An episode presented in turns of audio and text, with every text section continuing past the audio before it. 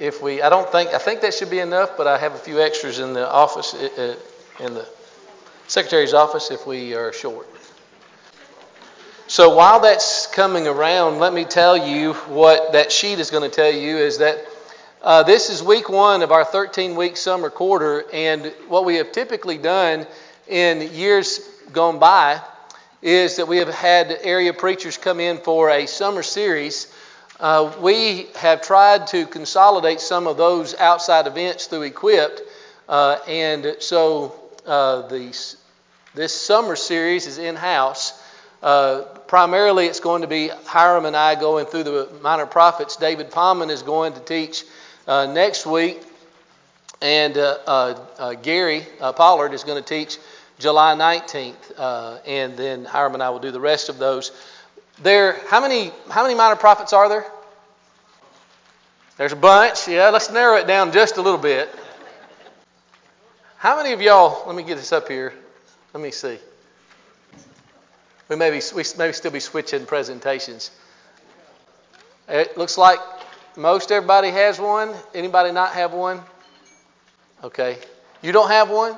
Okay. He's uh, it's coming back around. Anybody got a got a ballpark?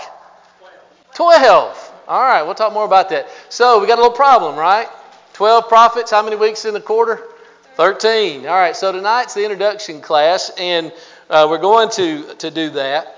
Uh, I have, am using several different resources. Uh, I don't know that there's a better one on the minor prophets outside of the Bible itself than a book written by Jack P. Lewis. I don't know if any of you knew him.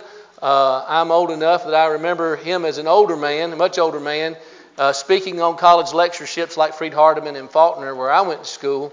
And he was probably, if not the greatest scholar among churches of Christ, maybe it was Everett Ferguson, but he was certainly among them, uh, respected across the religious spectrum. And he wrote a book on the minor prophets uh, that if you are looking for something, go to a used book site like bookfinder.com and find you a copy of that. I think you'll be glad that you uh, have that. If you're looking for resources uh, in addition to that, Homer Hailey uh, has a good book on the, and they're all called with great originality, The Minor Prophets. All right, so all these book titles are the same. Uh, when uh, I was at Bear Valley, we devoted two lectureships to the minor prophets, and we did uh, part one and a part two.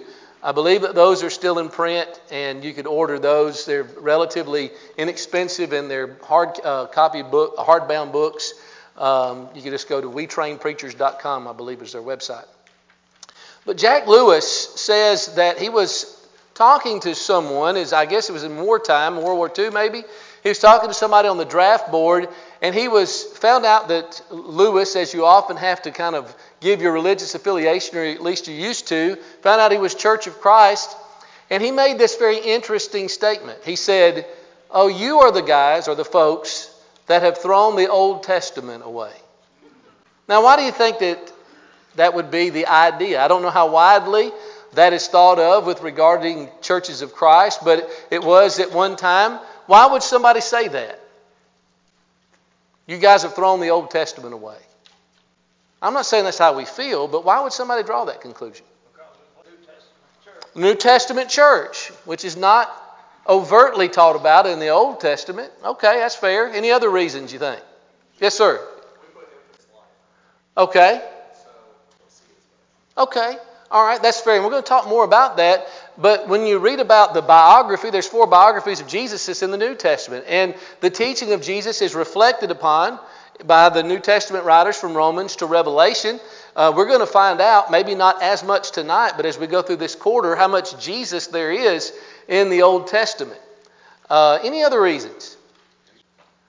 Okay, because of doctrinal changes, right, from the old covenant to the new covenant, that we make a big distinction about the fact we don't have priests and garments and robes that lead us, that stand between us and God. We don't uh, go to Jerusalem for worship as they did in the old covenant. We, we go to Ephesians 2 and Colossians 2 and Hebrews 8 and all these passages that say it's been abrogated, it's been taken out of the way. We're no longer under the old law. And so we perhaps are often found sharing that message, and people associate that with us. Dennis, something. Okay, right. So, and it gets to an application on worship. Uh, and uh, sometimes folks will appeal to the Old Testament for the musical portion of our worship, and we'll say, well, we're not under that dispensation, that covenant anymore. We don't worship on the Sabbath, we worship on the first day of the week. Okay, all that's fair. But is it, would it be right for us to be the people who throw away the Old Testament? Okay, for obvious reasons, right? It's part of the inspired Word of God. I don't know if any of you ever knew Johnny Ramsey, uh, also now deceased. But Johnny Ramsey, I think, rightly said that he has never known a New Testament scholar that was not an Old Testament scholar. And you've heard the various statements, right, and maybe the scheme of redemption that the Old Testament is the New Testament. What? Concealed. The New Testament is the Old Testament revealed. All right. But do we sometimes treat the Old Testament, or at least portions of it, like we've thrown it away? Is it practically as if we've thrown away parts of the Old Testament? And I would say the minor prophets are a portion that, in practical terms, we know less about. Is that a fair statement? Think about that because my very next question is what do you know about the minor prophets? Just random, hit me with it. They're at the end of the Old Testament. All right, good. At least we know where to find them, right? Huh? Books are shorter than the minor prophets, and this really I didn't have. Um, I wasn't going to go into definition, but that's why they're called minor prophets. We're all aware of that, right? It's because of the length of the book. Uh, one of the facts to know is that all 12 of the minor prophets, if you put them together in length, are about the same length of Isaiah. Now, Isaiah is one of the longest books of the Bible, 66 chapters, and very long chapters, some of them, some of them very short. Uh, but you put all the minor prophets, if you were looking at papyrus and how thick they were, you put it next to uh, Isaiah, they're about the same. So, smaller books. We feel sorry for Hosea. Without taking too much of the Hosea teacher's thunder, why? Okay, he was treated so poorly. Had one of the worst assignments God ever gave to a prophet. If you don't know what that means, then wait. Hosea is early on in the quarter, and we'll talk more about that. What else do we know about the minor prophets? Jonah and the fish. Thank you. So we, you know more about the minor prophets than you thought you did. All right. So we got Jonah and the fish. Hannah's stolen your thunder, probably. What else? Okay, Joel talks about all kind of different locusts at the beginning of the, the book of, uh, of, of Joel. That's, that's good. Gold star stuff there. That's good. What else? Okay, now, but let's keep in mind, even though Daniel's a shorter book, he's one of the major prophets. Our, our minor prophets are who? Starting with Hosea through Malachi. Anything? Oh, hey, how about this? any passages from the minor prophets that are familiar to you? Oh, good. Okay. What does it say? To some. Do justice, love mercy, walk humbly. He's shown you what, uh, what is good, what the Lord requires of you. Good. Everybody heard Micah 6 8 before?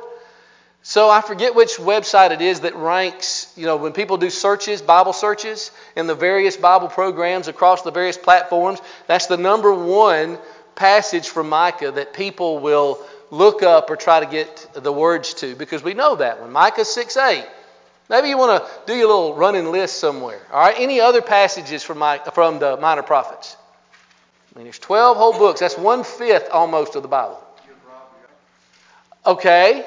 Who's, who, do you know who said that? It was asking a question for him. Malachi. Will a man rob God? Anybody know where that is? Course not. I got the notes in front of me. You don't. Micah chapter 3, verse 8.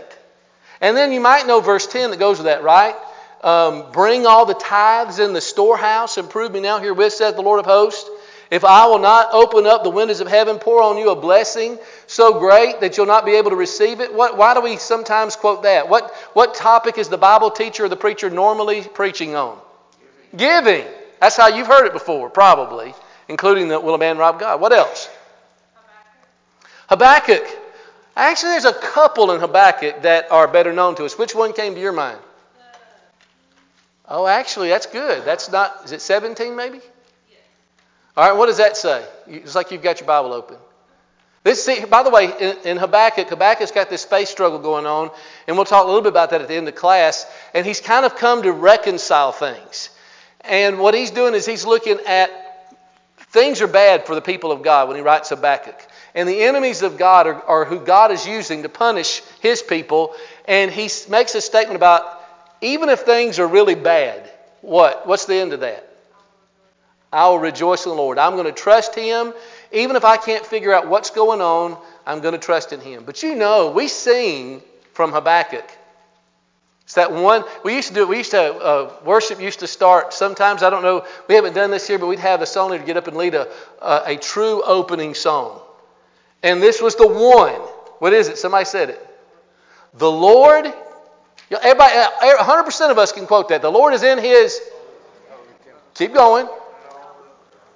Let all the earth keep silence before him. And then, no, keep silence, keep silence, keep silence before him, as we've added that. That's not in there. But you knew that. You quoted a minor prophet, Habakkuk 2.20. And perhaps one that's the most quoted from Habakkuk is one you also know very well. You just didn't know it was in Habakkuk 2.4. Say it again. I'm hearing. No, but that's that's a good song. It's it's everybody's favorite song. Four, number 400. Living by faith. Who, who's going to live by faith? The just shall live by faith. You've heard that, right? It's all over the Bible. You know who said it first? Habakkuk. All right, what else? Anything else from uh, the minor prophets? That's pretty good. Okay, all right. I thought that one might be one that would come through. Hosea 4 and verse 6 My people are destroyed for lack of knowledge. Because you've rejected knowledge, I've rejected you. Uh, because your children have uh, rejected me, they'll no longer be my people. All right? Any others? That's it. All right. So Acts, it's kind of easy to remember. Acts 2, 28 through 32 is a quotation of Joel 2, 28 through 32. And the part of that we remember the most, maybe, do you remember what is it? About the old men? Young men? Yeah, see visions, dream dreams. That's that's Joel, Joel 2:28. Anything else? Okay. Um, you know, Haggai, by the way, uh, is a story that maybe we know better than the other minor prophets, but we don't really have, there's none that really stand out. But if there is one, it's uh, Haggai 1, 5, and 7, where the prophet says it twice consider your ways. Um, you've sown much, you bring in little. Uh, and when you brought it, I, I, blew upon it. It said, so, you know, you're taking care of your house, but the house of the Lord lies desolate. But that's the, the, the passage from there. Any others? All right, y'all went a little deeper than I thought. Nahum doesn't really have one that's, that's too well known, but one of my favorite verses in the Bible is Nahum 1 and verse 7. The Lord is good, a stronghold in the day of trouble, and he knows those that trust in him. Beautiful picture of God. Uh, let's see. Oh, Amos 3 3. Can two walk together except they be agreed? And then another song we sing is from Amos 4 and verse 12. Careless soul, why will you linger? The end of it says, Oh, that's the one we hadn't sang in a long time. Prepare to meet thy God. All right, that's from the old King James. That's Amos 4 and verse 12. Um, Obadiah does, it's one chapter. I don't want to steal too much of David's thunder. It's, uh, there's not much there by way of uh, verses, but verse 17, uh, the, the people of Zion are going to possess their possessions in, the day, in that day. Um, Zephaniah not much you'd ever heard of out of Zephaniah, I'm pretty sure. You might want to write down Zephaniah 3.17. Um, Zechariah 9.9, uh, the uh, triumphal entry is quoted in multiple gospel writers. Rejoice greatly, daughter of Zion. Behold, uh, your, uh, your, uh, the, your king comes to you, righteous, having salvation. You know the context for that passage. And then, of course, Malachi 3, 8, and 10. All right, so here are some other things that we'll say before we get into our, our three points uh, tonight, and that is some, some facts that you might want to put down. What do you know about the minor prophets? Did you know that all but Obadiah and Nahum are either quoted or cited in the New Testament? So they were significant to New Testament writers that they would allude to them, or in some cases quote them. Um, the, the 12 books that we call the minor prophets in the Hebrew Bible. Anybody know how many books it was in the Hebrew Bible? One. So you remember if you were in the How We Got the Bible class, we have how many Old Testament books in our Bible? 39. And in the Hebrew Bible, anybody know how many was in that one? 22. So a big reason why was they had the minor prophets as one. Um, when it comes to the arrangement of the book, did you know that we don't really know because the Greeks did it one way and the, the Greek Old Testament, the Hebrews did it another way, the Masoretic scribes did it a little different way, that we don't know why the exact arrangement and order is what it is, especially in the first seven. The last part of the uh, minor prophets are more chronological. Um, they're roughly chronological, but it's believed that Hosea is put at the top of the list because of the, the theme. The, the, the Jew thought very topically. And the topic under discussion in the minor prophets is an understanding of the love of God. And Hosea gives us a very poignant picture of God's love. The foundation of his choosing of his people was the love that he had for his people. And it's incredible. It's a love story. I mean, when we start studying Hosea, you're going to think, man, this is not a love story like I want to, to ever share it in, at the, around the, the dinner table at, at night, or certainly not with my kids. But it is a love story because it is exactly how God's people had treated God, is the way that Gomer treated Hosea. Um, did you also know that Obadiah is the shortest Old Testament book? You probably did. Uh, it's also probably the earliest book chronologically. That's why we're, we're going to handle it first in the list. Um, and there's probably more we could say, but I wanted to get to the uh, 512, 5512. Did any of y'all ever learn Bible facts this way? I mean, you're going to impress all your friends. If you do Trivial Pursuit in Bible sometime soon, you're going to blow them away. 512, 5512. What is that? It's not a phone number. What's the first five? Anybody? Books of law, Genesis through Deuteronomy. All right, now, now you're on to me. What's the 12? The books of history that follow that from Joshua to second uh, Esther. All right. The next five. Poetry, Job through Song of Solomon. The next five. The major prophets. That's uh, Isaiah through Daniel. And then the 12 Hosea through Malachi. All right, so this 12 is a part of God's inspired library. And so it has theological value. I know that's a huge word, but do you know what we mean when we say theological value? Value means what? It's, it's important, right? Theological means what? It's important because it tells us about God's nature, God's character, God's expectations, God's will. And so there's much that we're going to see along those lines as we dig into those individual books. Um, but what I want us to do is to go beyond the trivial pursuit, and I want to look at three things tonight. I want us to look at the, the time, the tasks, and the themes of the minor prophets. When we talk about the time, there's two ways that we could approach this. When we talk about time, we could be speaking chronologically. And these are books that occupy history. They're historical books. They fit into a certain timeline. And so for this, we would want to consult a calendar. But if we are to speak about them theologically, the times in which they're written, they were written in a specific uh, condition. The people were in certain times that were characteristic that we can look at and learn from. Right? Romans 15, 4, 1 Corinthians 11 and verse 10, those things are a part of the things that were written aforetime for our learning. So when we look at the times in which they lived, we can learn a lot about why the prophets wrote what they wrote and what we can glean from them. Yes, sir. That's an important fact. That, that's, that's a good setup for this because a lot of times you'll hear this, right? In the minor prophets, when we talk about the northern kingdom, What's the other name for the northern kingdom at this period of time? Israel. Now, that can be so confusing because Israel is also the more generic term. That's what the name that God renamed Jacob, Israel. That's kind of synonymous with all the people of God. And it's hard for us, all of our lives having heard Israel, not to think in that ways. But when we get to Hosea through Malachi, it's, it's on the timeline, the time of the divided kingdom. And you remember about that, right? We're going to talk a little bit more about that in just a few moments. But it, after Solomon's reign and his son Rehoboam's reign, the kingdom divided. And the northern kingdom went with Jeroboam. This was part of God's prophecy and God's punishment for uh, Solomon's sin of idolatry. And so the northern kingdom is going to be known as, when you hear me talk about Israel and you hear us talk about Israel, that's mostly what we're going to be talking about. It's possible, listen closely, we might be talking about all the people of God, but in this period of time, we're talking about Israel, the northern tribes. The southern kingdom is also known as what? Judah. Until Rehoboam and Jeroboam, they're all one nation. This is the promised nation uh, that was promised to Abraham. But now it's divided. Okay? So some of the prophets are going to be writing to the northern kingdom, the earlier prophets.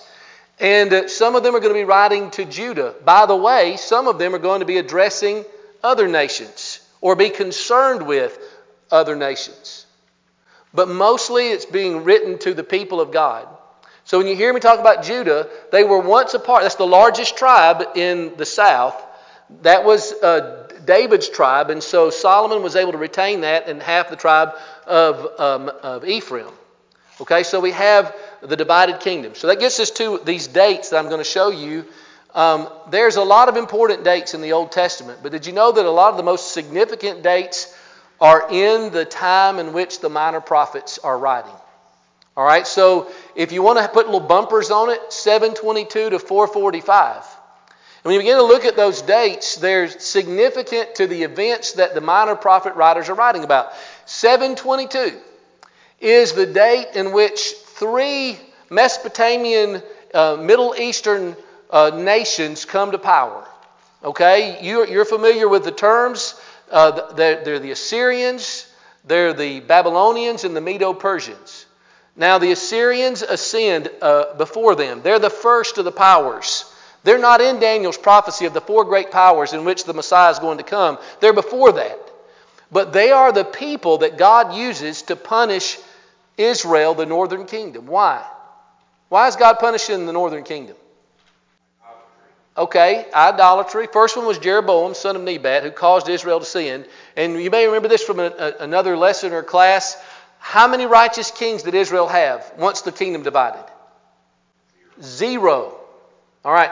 And so God's been patient for a long time, but now finally in 722, he has caused uh, Ashurbanipal to come up and the Assyrians, and they invade um, Samaria, which is the capital of the northern kingdom, and take them into Assyrian captivity. What happens to those people? Those 10 northern tribes, what happens to them? They're destroyed. When I say destroyed, some of them are killed. They're killed in the northern kingdom, they're killed up in Assyria. They're very brutal people. Some of them intermarried, some of them trickled down ultimately, and they intermarried with the natives, either the people where they came from or in that area. And guess what they became known as? The Samaritans. All right, so we have uh, that taking place. Sometimes they're called the ten lost tribes of Israel. There are some righteous ones from the northern kingdom that come down and join with Judah. That happens at the breakage uh, of the, the kingdom, the northern and the southern kingdom. So that's 722 BC. It's an important date. It figures into our minor prophets. In 612, uh, we have Babylon rise uh, and become a world power. I don't have the date up there, but 606 is the Battle of uh, Carchemish where Babylon becomes the premier power in the Middle East. And it's at the same time, in 606, that they come into Jerusalem and they start taking off the people of God into captivity. Why is God taking the southern kingdom into captivity? Sin. So, and, and, and, I'm saying all this, and, and for those of you who don't geek out on history like I do, I'm trying to keep your eyes from glazing too far and getting the eyelids down too far. But it's important because the writers are writing about, warning about these events before they happen, saying, look, this is going to happen if you don't turn back to me. And they didn't, and as a result of that, you're going to find them going, these, these dates in history are the fulfillment of God's promise to the prophets if they don't come back to Him. All right, but this is also the first wave of captivity. In 597, you have uh, the people, the, the city of Jerusalem falls. That is, they come in, the Babylonians, and they take over. King Jehoiakim, if you read in the book of Jeremiah, he goes into uh, exile. They also take away some of, this will be Daniel and Ezekiel, some of the nobles, they take them off into captivity. And then in 586 BC, he comes in and he destroys the temple, uh, just tears up the city. And this is the third wave of captivity. So, in three waves, Jeremiah talks about it. They go into Babylonian captivity. The book of Daniel says they're going to be there. Jeremiah says they're going to be there 70 years. In 539, Cyrus the Great uh, and the Persians come into power because this is in Daniel chapter 5 when Belshazzar uh, sees the hand. You remember he sees the hand writing on the wall and there's no body attached to it? He's the last Babylonian king, and the, the words that he writes are Mene, Mene, Tekel, Upharsin. You've been weighed in the balance and found wanting. The king's going to be taken away from you. And on that night, the Persians, the Medo Persians, come in and take control. 536, Cyrus makes his great decree saying that uh, the, the captive nations can go back and they can rebuild their cities and rebuild the temple. So, this is the signal God says to the people of Judah who are willing go home, rebuild the temple. That starts. They get a good start. The Samaritans, one re- another reason why the Jews don't like them, they frustrate, they tattletale on them and say that they're trying to be uh, rebellious. And so for 14 years, the work on the temple stops. And then God sends uh, two prophets in, in 5, uh, see, it should be 520 there. Uh, 520 BC, Haggai and Zechariah, and they say, Get back to work. And they drive them and they finish the work. 516, they dedicate the temple, the second temple, not Solomon's, but the one that they rebuild when the people cry because it's not as beautiful as the first uh, one was. 457, Ezra leads more people back into the land. They restore the law. And in 445, Nehemiah uh, rebuilds the walls around Jerusalem. Now, I know that that's too fast, too many dates, but what I'm trying to tell you is there, there's the time in which all of this prophetic writing is taking place. Some of the prophets are going to be writing before 722. Some of the prophets are going to be writing about some things that are the consequence after 445. But there's the heart of the times in which these prophets write. But what about the spiritual times? What do we know about the spiritual times of the minor prophets? You can almost guess, right, from what we've said. They were dark times. Yeah. Sometimes. Sometimes judgment. It's different messages. Depending on who and, and depending on when. Right? There are two books written to the people of Nineveh. Do you remember which ones they are? You got one of them. Jonah's one of them. Who does the sequel? Nahum. What's Jonah's message to the people of Nineveh? Repent and then what? Enjoy forgiveness. God's going to spare you. What's Nahum's message? Done too much, gone too far. You won't come back. You're gone. All right. That's so. It's it's very interesting to see. It depends on when the we're, we're talking. All right. So when we talk about the times spiritually, it is a low time. Uh, Solomon has forgotten God. He's turned away and followed the the gods of his wives that causes the kingdom to divide. This is going to be at the, in the 10th century BC. Uh, it's during this time when Obadiah and Joel are going to be writing uh, that you're going to uh, have Ahab and Jezebel. There's some uh, peaches of some people right there, aren't they? Worst of the worst. They're going to be in the early part of the 900s BC. Uh, Manasseh is going to be in this time. In the 7th century, about 686 BC, Manasseh is the king of Judah very influenced by the northern kingdom. But you know what Manasseh did? Manasseh did something unthinkable. He sacrificed his son to Molech. And it was on the basis of that act chiefly that God said, That's the straw on the camel's back. Judah's going into Babylonian captivity. I've got to punish this. That you would offer your children as sacrifices is abominable. And so that's happening during this particular time. Um, we uh, could think of some some other things maybe, but there's some there are some highlights. There's some good times. Um, the, the, the reigns of Asa and Jehoshaphat and Hezekiah and Josiah, good kings of Judah, are, are going to occur during this period of time, but they're bright spots against a dark backdrop that's going to be so bad that God is going to punish both kingdoms, the northern kingdom and the southern kingdom. And then we're going to see in some of the later books what happens when they come back from punishment. Because God's also a God of restoration. He's a God of forgiveness, a God who puts people back to work when they come back to Him and He uses them and works through them. Um, I think I mentioned on your sheet that there are, you can divide these books into, into various periods. About half the books belong to what we would call the Assyrian period. That's the earlier part. That's the 8th and 7th century. So that would be the books of Jonah, we've already mentioned several times, Amos, Hosea, Micah, Zephaniah, and Nahum. Let me give you those again. It's Jonah, Amos, Hosea, Micah, Zephaniah, and Nahum. Now, each of the class periods in which we deal with this will tell you who they wrote to. But in this period, some are writing to the north and some are writing to the south. Okay? Uh, the second classification is what we'd call the Babylonian period. There's only one minor prophet in that period, and that's in the 7th century, and that's Habakkuk. Habakkuk is wrestling with God. Why are you using the Babylonians to punish us when they're far more wicked than we are? Okay, and then we'll work through that book and see the resolution. And then what we have is the Persian period. The Persian period is also sometimes known as the post exilic period. This is Cyrus the Great, the very kind and magnanimous king of Persia, who allows Judah to go back home to fulfill the prophecies that he's made with these earlier prophets, to be able to rebuild the wall around Jerusalem, to restore the law, and to rebuild the temple. Okay, so this is your Haggai, Zechariah, Malachi. Now, who's sitting there as fast as I've gone? That's Haggai, Zechariah, Malachi. Who's there doing some quick math and seeing there's a problem? How many's in that Assyrian period for those rapid enough to write them down? How many were there? Six. How many in the Babylonian period? One. How many in the post exilic period? Three. I know I are a preacher uh, and I are not a mathematician, but I think we're missing two. And that's Joel and Obadiah. And the reason that we don't necessarily know where to put them is that it's hard to date those books.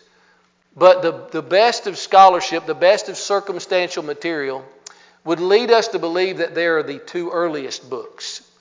Uh, and that being the case, they would really belong to the Assyrian period, but what would be called the, the early Assyrian period. And that's the 9th century BC. They're not the world power that they're going to become, but they are ascending. And they are in the focus of God because God sees the future. He's looking ahead to what's going to take place.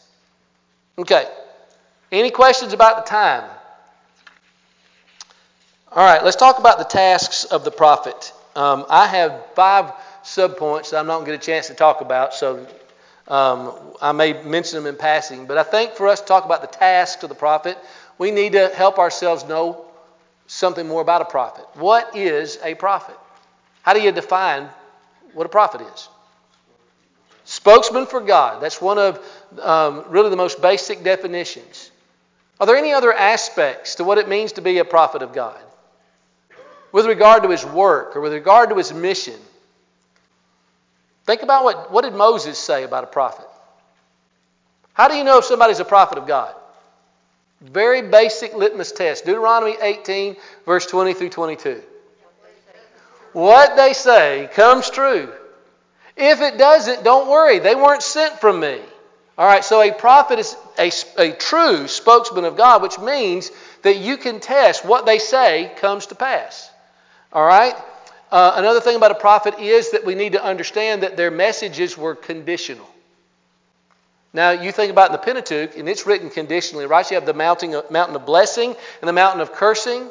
But you have Jeremiah who says in Jeremiah um, chapter 17, I believe it is, that in verse maybe 5 or 6 through 11, he says, basically, if a nation, I may have a nation intended for good, but then they sin and I'm going to destroy them. Or I may have a nation marked for destruction, but they turn around and I save them.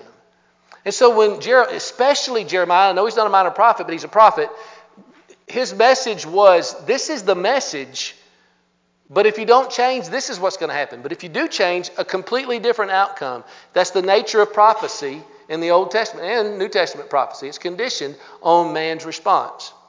All right? Um, he's one, uh, that's by the way, it's Jeremiah 18, uh, 5 through 11. Um, there's a beautiful passage uh, or phrase that's found nine times in the Old Testament, and I wish we had time to really break it down. And it's my servants, the prophets. Uh, it's a rich study. I may preach it at some point. It's found nine times. Uh, and, and just to think about this, God says it every time. He speaks in the possessive, and he says, They are my servants, the prophets. And I want you to think about every time God says something is His, He's saying it's precious, it's valuable. And I want you to press pause for a moment. I want you to think about 1 Peter chapter 2 and verse 9. When God talks about Christians through Peter, what does he say about us? What are we? We're a holy nation, we're a royal priesthood, but what else are we? We're a people for what? Now, if you're thinking King James, you're going to think peculiar people. It kind of misses the point of what Peter's saying. He's not saying we're weirdos, though some of us may be. What's he saying there? What's peculiar people mean? Set aside, special, people, most translations pick this up, a people for God's own possession. When you think about how God looks at you and sees you as a child of God, that's what He's saying about you. And that's what He says about His faithful prophets that we're going to be reading about and talking about in this quarter. They're mine. And when you see how He speaks of them in the Old Testament, He is saying that I've chosen them, they're vessels of mine set apart for my use. He also says they're my servants. What does that indicate to us? What does Jesus teach us about service? And we see it illustrated by the prophets. What does he say in Matthew 23, verse 10? Who, what is the position of a servant in God's eyes? He's first, he's the greatest. And Jesus illustrates that for us so we don't miss it, right? And, and John 13, 12 and following, when he washes the disciples' feet, he says, I have given you an example that you should do as I've done to you. Uh, and he, you say, I'm the master and Lord, and I've washed your feet. I served. And so I'm telling you it's great. And he talks about their position, their prophets. Um, and there's a lot to be learned about that, but that's the task that they had is to serve as a, a seer for God. Um, when we talk about them, they were exemplary. James says in James 5 and verse 10, Take my brethren the prophets as an example who have spoken in the name of the Lord for suffering affliction. You know, it's, it's, it's interesting. There are three major classes of Old Testament leaders outside of princes and, and people who are in official positions, and that's the prophet, the priest, and the king. And there was a sense in which all three of those who were God approved were mediators. They mediated. They stood between God and man. And the prophet does because the prophet's coming in and he's saying, here's what God is saying, here's what you're doing. Either encouragement, but more often in the minor prophet period, a need for change and a need for adjustment. And he certainly is. He's the mouthpiece. Uh, and so you'll see uh, it's said so often, uh, the Lord said. All right, we'll get to that here in just a moment. All right, anything else about their task? All right, let's talk about the themes. I'm just going to give you Ah, here you go. You, here's the things I didn't say. There they are. What are the themes? Well, that was so good I did it again. Sorry. All right. Um, let me just give it to you. I'm going to just give you a synopsis of each of these books that will help you to maybe tease yourself as we get into the individual books. Hosea Hosea's theme is to express in strong emotional terms the love that God has for us. Really, for all else that's said, and I'm, this is going to be one of our longest books of the minor prophets, that and Zechariah. But God tells Hosea to marry a harlot and to have children by her. And she is going to leave him. She's going to abandon him to go back to the ways that she was. And God's saying, Israel, Israel, that's who he's speaking about, that's you. But I love you. Just like Hosea wanted Gomer back when she had gone so low, had been so misused by her lovers, nobody else wanted her. Hosea took her back. God says, That's me. And how awful, how lost we are apart from God. That's the book of Hosea. All right, then the book of Joel. It is about the, the locusts uh, and the catastrophe that they brought. But the message of Joel is that God rejects apathy. When God sees apathy, he wants us to know it always ends in disaster. Amos, the severity of sin causes God to roar against it. So Amos is saying when you're walking away from God, you're always going in the wrong direction. All right, so Amos, the severity of sin causes God to roar against it. Obadiah, God judges sinful pride, and Edom is a historic example. Jonah, God sends prophets to the Gentiles because he loves them too. Micah. Micah is basically a, a heavenly judgment scene where God testifies against sin. Um, I don't know which of us has Micah. It's not going to be as edifying as some of the other books. It's a pretty, pretty hardcore book in some of what he says. Micah and Amos both. Nahum. That's kind of the opposite. It's a book of comfort for the people of God. It's a sequel to Jonah. He's going to destroy them because of their sin. Uh, that is Assyria. Habakkuk explores the problem of how just God can let an evil nation punish his people. It's a study in providence. God's going to use them and then God's going to destroy them. Um, Zephaniah, it prophesies God's punishment against his people and their neighbors, but the coming Messiah would bring true deliverance. Haggai, rebuild the temple. Zechariah, rebuild your lives. Malachi is one last effort to get God's people out of spiritual laziness. And in the last chapter of the Old Testament, it's pretty cool how there's 400 years. So in your Bible, it's, it's, it's hard to, to get the drama of this because you go from Malachi chapter 4, that little short chapter, you flip the page. How long does that take? A millisecond? That's 400 years. You know what he does in, in Malachi chapter 4? He says, John the Baptist is coming next. And then you turn over to Matthew, and guess what happens? But there's four centuries of time. Think back in your mind 1623. Just yesterday, wasn't it, in our nation's history? We weren't even a nation. That's how much time goes by, and that's how the Old Testament and the minor prophets end. Uh, let me just give you some uh, five key words real quick before that third bell rings. Um, the Hebrew word that's translated say or said is found 298 times. Uh, it highlights that God has the authority. Uh, why does Hosea marry Gomer? Because God said. Amos repeatedly uses the phrase, the Lord said. The prophets throughout their writings say, look, this is his message, not ours. And then there's the, the word yom. You've probably heard that in Christian evidences. That's the word day or day or daylight. We usually talk about that, you know, the fourth day, the fifth day is a 24 hour day. That word is used to speak of the day of the Lord. It's a day of judgment, a day of deliverance. And you'll find it um, 176 times. You, you have the word that's translated land or country. It makes sense when we're talking about the nations of Judah and Israel and these foreign nations that the prophets are going to speak a lot about them.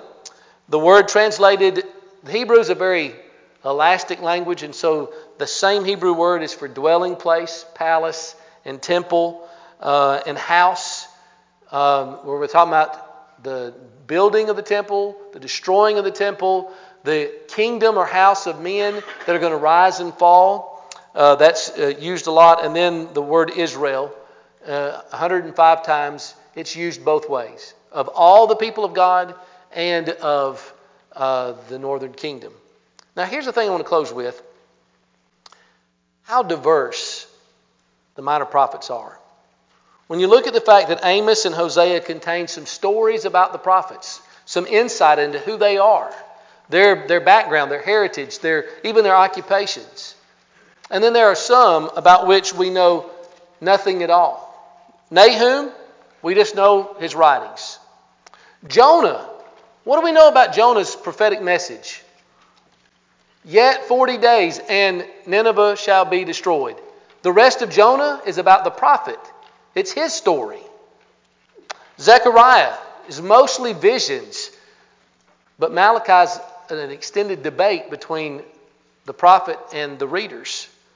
Habakkuk reveals the prophet talking to God. There's not as much said uh, from God to Habakkuk. It's Habakkuk trying to work out why is this taking place and him coming to accept that God's in control and God's going to do what's right. Habakkuk 3 and verse 17.